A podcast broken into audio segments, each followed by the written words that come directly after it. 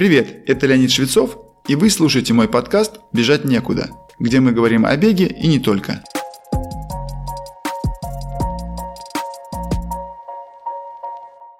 Когда вы решаете начать работать над техникой бега, возникают два вопроса. Насколько улучшатся результаты на соревнованиях и когда этого ждать? Бывают ли ситуации, когда лучше ничего не менять? Хочу начать с того, что такое техника бега. Определений может быть несколько, но суть примерно такая. Техника бега – это непосредственно сам бег в биомеханическом выражении. Звучит сложно? Хорошо, давайте проще. Это динамический стереотип движения человека. Динамический означает движение, а стереотип – это такой образчик движения. Совершенно очевидно, что динамический стереотип или техника бега присуща каждому своя. Человек двигается, идет, прыгает, танцует и даже встает с постели так, как ему удобнее в зависимости от его особенностей, а именно длины тела и конечностей, силы мышц, наличия каких-то травм или просто индивидуальности и развития в прошлом. Но более всего это влияет на беговой стереотип. Этот тезис часто приводит в качестве главного аргумента те, кто говорит, что отрабатывать технику бега не нужно. Зачем? Ведь у каждого свои особенности. В доказательство приводит факт, что далеко не всегда изменение техники бега приводит к улучшению результата. Заметьте, я не сказал улучшение техники бега, а изменение. В чем тогда дело? Дело в том, что человеческое тело – суперадаптивная система. И включает она не только анатомию, то есть кости, связки, сухожилия и мышцы, но и физиологию, а это нервы и нервно-мышечные связи, то есть рефлексы. Чтобы техника бега, та, которая улучшенная, привела к улучшению результата, надо добиться того, чтобы эти нервно-мышечные связи стали подсознанием бегуна. Только когда спортсмен не задумывается, как ему надо двигаться, тогда он или она будет двигаться наиболее оптимально. Прошу заметить, что тут есть дуализм оптимальности. Одна сторона – это физиологичное использование именно анатомии человека. Под этим я подразумеваю, что мы должны использовать свое тело так, как это было предназначено эволюцией или создателем. Приведу пример. Если установить большие колеса на маленький автомобиль, он станет выше, но разгоняться и тормозить будет хуже, а еще сломается очень быстро. Примерно то же самое происходит и с телом человека. Если люди два миллиона лет ходили и бегали совсем без обуви, либо с минимальной толщиной подошвы, то наша анатомия, то есть те самые кости, суставы, мышцы, сухожилия, участвующие в формировании движения, сформировались именно для такой функции. Когда мы идем, то выставляем ногу впереди себя, перекатываясь с пятки на носок. А когда нам приходится переходить на бег, то ставим ногу существенно ближе к себе, чем снимаем ее сзади. Почему? Потому что так нас сформировала природа. Но, добавив амортизирующую и стабилизирующую обувь, мы изменяем еще и физиологию, а именно изолируем проприорецепторы стоп, в первую очередь подошв. Поскольку начинается это с самого детства, то и практически все движения ребенка формируются измененными по сравнению с естественными условиями функционирования. В доказательство своих слов могу привести тот факт, что подавляющее большинство африканских бегунов, если не все, о которых мы слышим в топе беговых стартов, выросли в буквальном смысле босиком. Их стопы и весь вышележащий опорно-двигательный аппарат сформировался таким образом, что они бегают так, как бегают, быстро и красиво. Есть, конечно, исключения, но чаще всего это тоже следствие того, что они начинают бегать исключительно в кроссовках на толстой подошве. Я и рассказываю все это с практическим подходом. Нет, я не предлагаю вам сразу перейти на босоногий бег или ношение минималистической обуви. Я веду речь о необходимости работать над развитием стоп и других отделов опорно-двигательного аппарата в контексте правильной техники бега или в контексте соответствия естественному состоянию стоп и голеней. И параллельно с этим вырабатывать правильную или более правильную биомеханику, то есть выполнять движения и упражнения на изменение порочного двигательного стереотипа. Раньше я проводил семинары по технике бега, состоявшие из теоретического занятия и тренировки. Подавляющее большинство участников добивались улучшения техники бега за одно занятие продолжительностью два-два с половиной часа. Но я уже несколько лет отказался от этой практики, и вот по какой причине. Если пара тренер плюс спортсмен постарается, то результат изменения внутренней программы под названием «Новые нервно-мышечные связи» будет виден очень скоро, возможно, за одну-две тренировки. Но этот эффект, скорее всего, или практически на сто процентов, будет короткоживущим. Причем по двум причинам. Первое, потому что это новое движение, и для его запоминания требуется несколько недель регулярного повторения упражнения. И второе, даже когда бегун освоил нужное движение, если оно не подкреплено адекватным развитием необходимых сил и подвижности суставов, то вскоре бегун будет возвращаться к прежнему, как правило, неправильному движению. Это все равно, как если бы вы загрузили новую игру в старый телефон, у которого процессор, видео и звуковые карты не соответствуют требованиям игры. Очень скоро игра зависнет.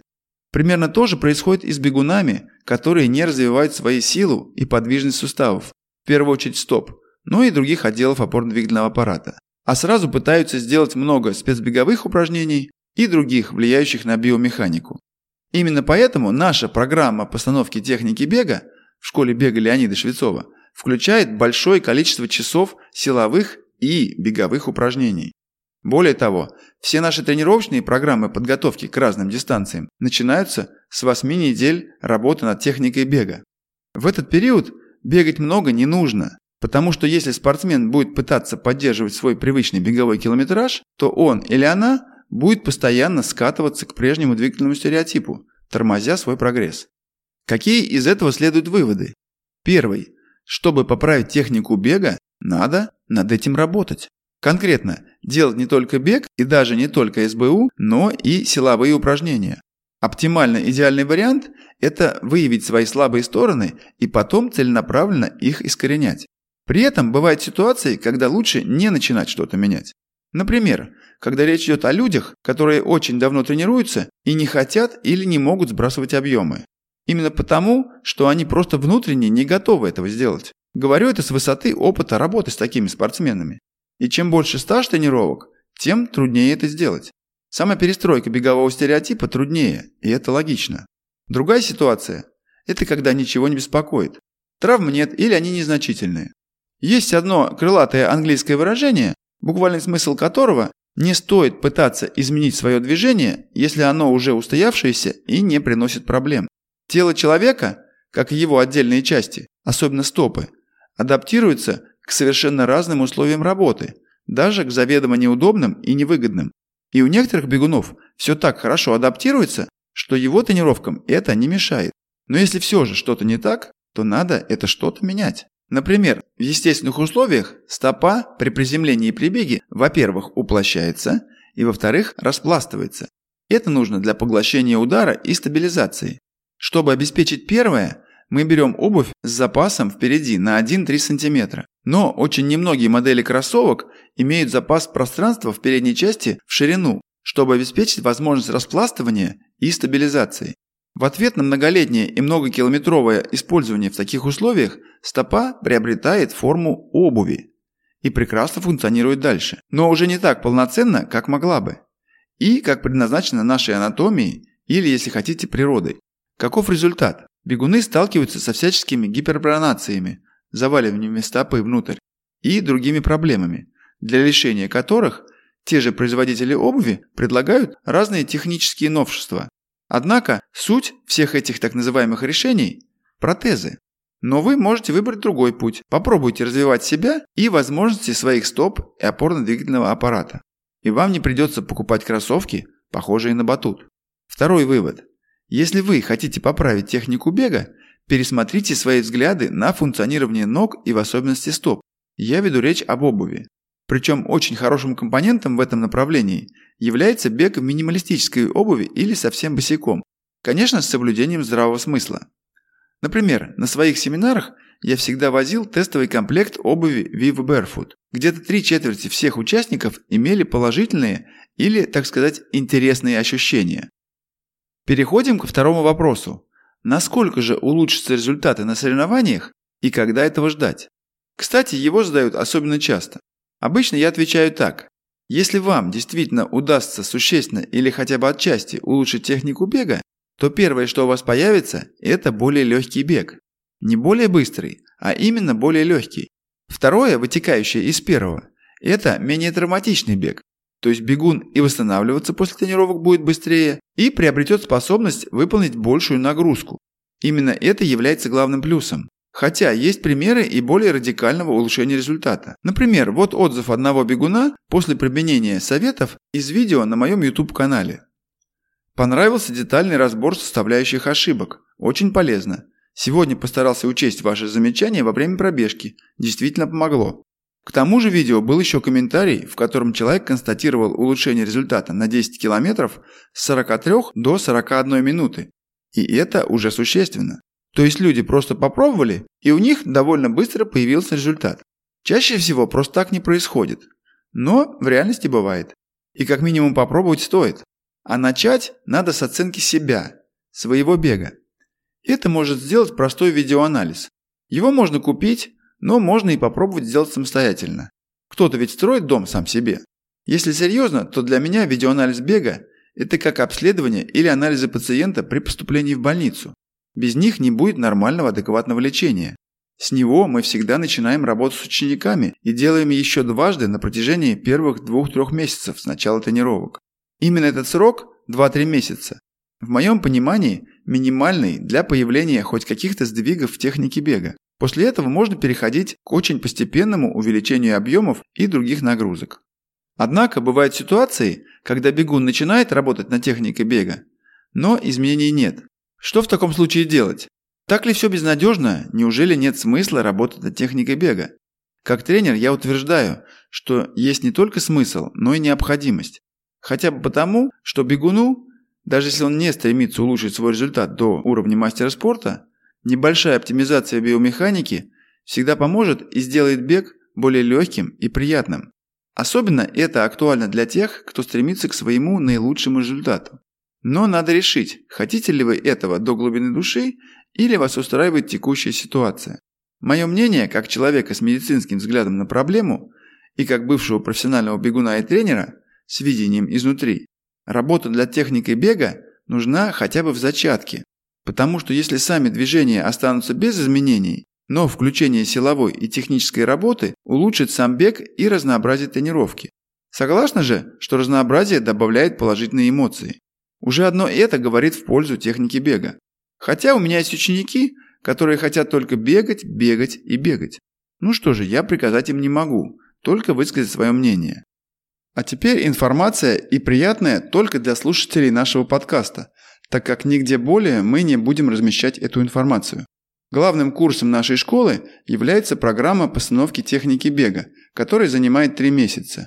Я пересмотрел эту программу и дополнил ее. Увеличен арсенал силовых упражнений, пересмотрена дозировка специальных беговых упражнений для более эффективного освоения правильного бегового двигательного стереотипа. Предусмотрена более тонкая индивидуализация тренировочной программы. В межсезонье для бегунов самая лучшая возможность уделить время работе над техникой бега, потому что соревновательный сезон текущего года закончен, и снижение бегового объема отлично позволяет поработать над силовыми качествами и уделить внимание технике бега. Для слушателей подкаста двадцать процентов скидка при единовременной оплате по промокоду «Осень» до одиннадцатого ноября две тысячи двадцать второго года. Давайте подведем итог. Можно считать это пошаговой инструкцией, что делать для улучшения техники бега. Она сформировалась за шесть лет дистанционной работы школы бега и отличных результатов. Первое. Сделать видеоанализ техники своего бега. Если делаете самостоятельно, сравните свой бег с теми, кто признан наиболее техничными бегунами. Второе. Выберите программу или лучше тренера или школу бега для работы над техникой. Третье. Добавьте много силовых с соблюдением умеренного количества беговых упражнений. Четвертое. Можно еще добавить силовых и начать делать много специальных беговых упражнений. Пятое. Постепенное увеличение самого бега с включением специальных беговых упражнений в начале и в процессе ваших пробежек. Например, сорок-пятьдесят минут бега плюс СБУ. Шестое. Когда вы или ваш тренер вполне удовлетворены своим прогрессом, можно оставить ОФП и СБУ в поддерживающем режиме, то есть один-два, максимум три раза в неделю в небольшом количестве, как часть разминки перед быстрым бегом. Помните, что высококлассные бегуны включают СБУ в свои тренировки в течение всей беговой карьеры. Важный момент. Выполнение СБУ в обязательном порядке должно быть правильным. Если делать что-то неправильно, вы не будете вырабатывать нужное вам движение. Если есть сомнения в правильности выполнения какого-либо СБУ, делайте его медленно, даже со всем шагом, как отрабатывают удар в единоборствах. И не считайте выполнение этих упражнений потерянным временем. В конце концов, даже маститые музыканты периодически играют простые гаммы, чтобы оттачивать свое мастерство, доводить его до состояния подсознательного автоматизма. С вами был Леонид Швецов и подкаст «Бежать некуда». Как я упоминал ранее, сейчас я тренирую любителей в рамках своей школы бега, где мы работаем над техникой бега и готовим к любым забегам вплоть до ультрамарафонов. Ссылку на школу вы можете найти в описании выпуска или написать нам в Telegram. Присоединяйтесь к нашей группе ВКонтакте или Telegram-каналу, там много полезного.